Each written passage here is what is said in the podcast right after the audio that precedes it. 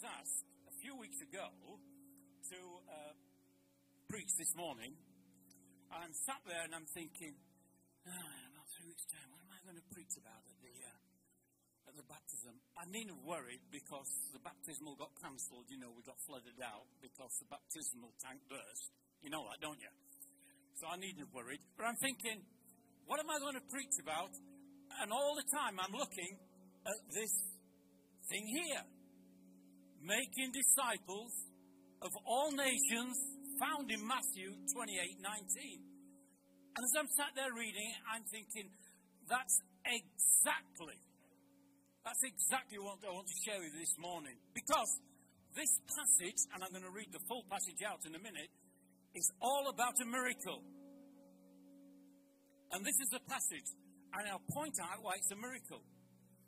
Because the disciples, after Jesus had lived, had been arrested, he was crucified, and then he rose again from the dead out of the tomb. And many times he was seen by others around testifying to this Son of God, Jesus Christ, really had risen from the dead. And the disciples had been told to go to this mountainside. And there they went to the mountainside and they saw Jesus. Jesus in all his risen glory, alive, amazing, shining bright. And when they saw him, it says they just worshipped him. Now, we've been worshipping this morning. I tell you, when you see in your heart Jesus, who do you worship? Jesus. And they worshipped him because he was alive. God is not dead, he's alive. We need to know that in our spirits. And so what they saw was a miracle. And Jesus said to them this Head on the mountain, they worshipped him, and then he spoke. What is Jesus going to say as he's risen now from the dead and he's talking to his disciples? This is what he said All authority on heaven and on earth has been given to me. I heard that read out at the coronation. But authority does not belong to Prince Charles or King or anybody, any other leader. Whether we're uh, uh, royalists or we believe in democracy and we vote in a president, authority doesn't belong to them. All authority belongs to Jesus. That's the very first. All authority on earth and all authority in heaven. And everything that was, everything that is, and everything that will be is under his sovereign authority. It says it in the Bible, and it's absolutely true. Therefore, looking at his disciples square in the face, you go and make disciples of all nations, baptizing them in the name of the Father and of the Son and of the Holy Spirit, and teach them to obey everything that I commanded you. And surely I am with you always to the very end of the age. This is a miracle. And a miracle means this in its understanding. When God interrupts and intervenes in human affairs, people, this morning, you have come to the home of miracles. Miracles belong to God. You've come to the home of miracles. We are the children of God. Miracles belong to the church, belong to his people. God is here miraculously this morning. What is a miracle? When God interrupts and intervenes in human affairs. Who created the world when nothing was here? No elements, nothing, just void, nothing at all. God spoke miracle. From nothing, he created something.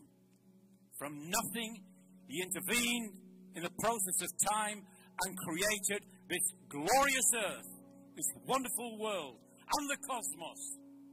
He created the heavens, he created the earth. It says in the Bible. Who created man? From nothing, just of the earth, just from the, basic raw elements. Who did that? God breathed on his creation and it lived. You have come to the house of miracles. Matthew 8, Jesus bumped into a guy coming down the street, hobbling down the street. This guy had got leprosy, and in those days it was a killer. And it rotted their body away. In extreme circumstances, limbs would fall off, would rot from the body. They were outcasts. They believed in that day that this was because of some sin that they created in their life, and therefore God had cursed them with this disease. Jesus, Son of God, walked into this man. And this guy, rather than limping or running away from Jesus, thinking that he was the cause of his curse, cried out to Jesus. And he said, If you are willing, you could make me clean. Miracle. And what's God's reply? What's Jesus' reply? I am willing. Be thou clean. And immediately the leper rose, complete and whole, healed. A miracle. Jesus, with his disciples, was walking towards a town. And as he's walking to this place with his disciples, he was squeezing through the portal which led into the city. This place was called Nain. And as he, this Jesus, arrived at this opening and walked through, coming out of it was a whole crowd of people carrying this dead boy in this funeral procession, taking him out of the city to deal with. And this child is, this young man is just laid, stretched out, dead. They have him on the shoulders, walking with a tray. Jesus bumped when he saw the mother, who was a widow, and the only chance for her in life now as a widow in that day would have been her son. Now he has died, there's no income coming into this house. He saw weeping, and his heart was so moved by this human tragedy. What do you think Jesus did?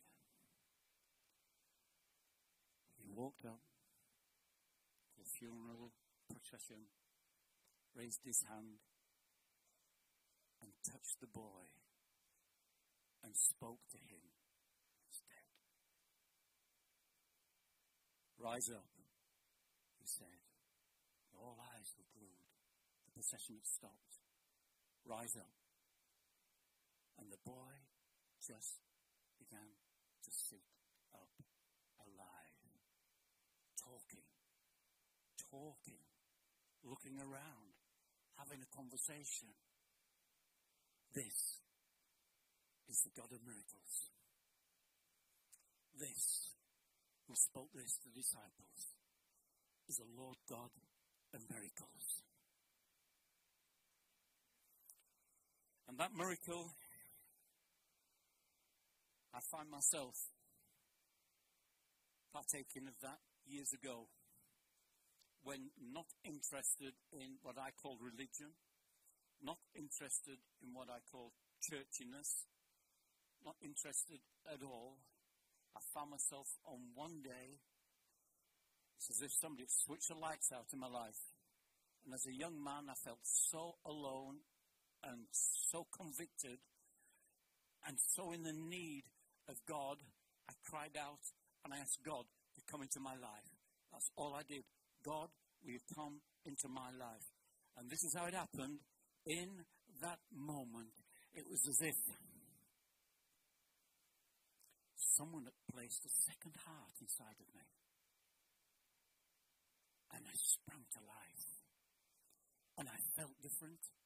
I thought differently. I spoke differently.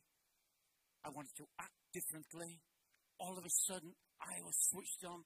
I knew I was a child of God. I knew a miracle had happened in my life. My focus had changed, my motivations had changed, and I knew this wasn't a fad. I knew in that moment this wasn't just another craze. I knew this wasn't an interest or a hobby. This was a life change. I was a new person. When he visited me, when he laid his hands upon me and said, Rise up, Lord, I rose up. The Bible says I am a new creation. And I became in that moment a new creation. Jesus said, I have come. That's why I have come, that you might have life and you might have life in all its abundance. Absolutely. Not limited, not on the sidelines, not just stirred up a little bit, not excited for the moment, but in abundance. Last week, I had, uh, uh, I was invited to go out for lunch with a couple of people. The, the, the guy I was out with, he, he, preached here some weeks ago. Uh, a guy called Edward. And we went out and they treated us to lunch in a, in a hotel. We were there in for probably almost three hours. Now, I've been a Christian ever since I was a young guy. You'd think I'd have got over it by now. We, the four of us, my wife with me, he with his wife, had what the Bible calls fellowship. True fellowship in the Bible is not friendship, it's fellowship when Jesus is in the middle of it. His conversations, God glorifying. And we talked about what God had done for us, the love of God, his glories, the miracles, how he's been faithful to us all our lives and faithful to our children all their lives, and he's still here and still using us. He is alive within our life, and we were excited about it, and the restaurant had emptied, and we're still going on. Laughing, talking, just enjoying fellowship. And there, right there, in that hotel, in the, that restaurant, we finished not by getting up and going away. We just had to pray. We just have to say, God, thank you for this wonderful moment. You are alive. My heart's still beating. It's still throbbing to your beat. You really have transformed me. Therefore, he says to us and all the candidates that are getting baptized today, therefore I tell you, go. Go. And that word go in the Bible means simply this. Doesn't mean just go. Not like Nike. Just do it. All authority is being given to me on heaven and earth. Therefore, I tell you, go. And that go means as you go. Not just go, as you go. And as you go, make disciples of all nations and baptize them. That as you go means you and I.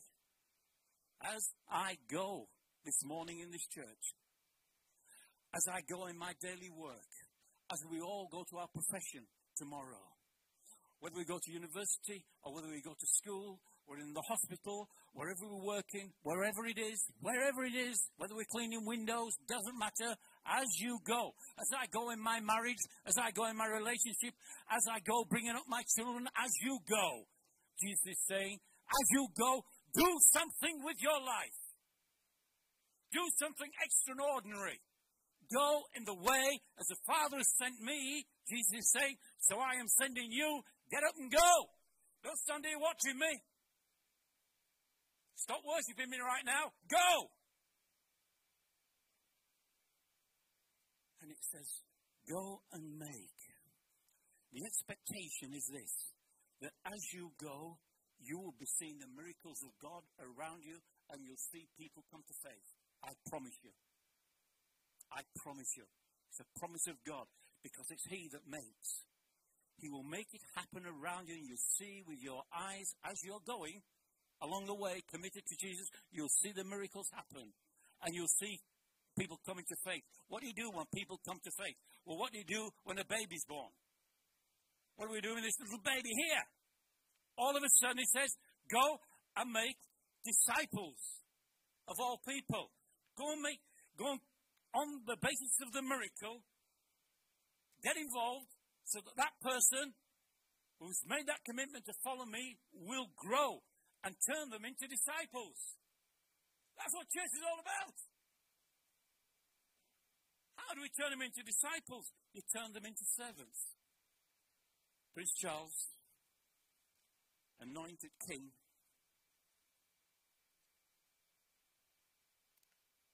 you are sent to go. And the going for you means that you are not the ruler, you are the servant. And the Archbishop of Canterbury said it.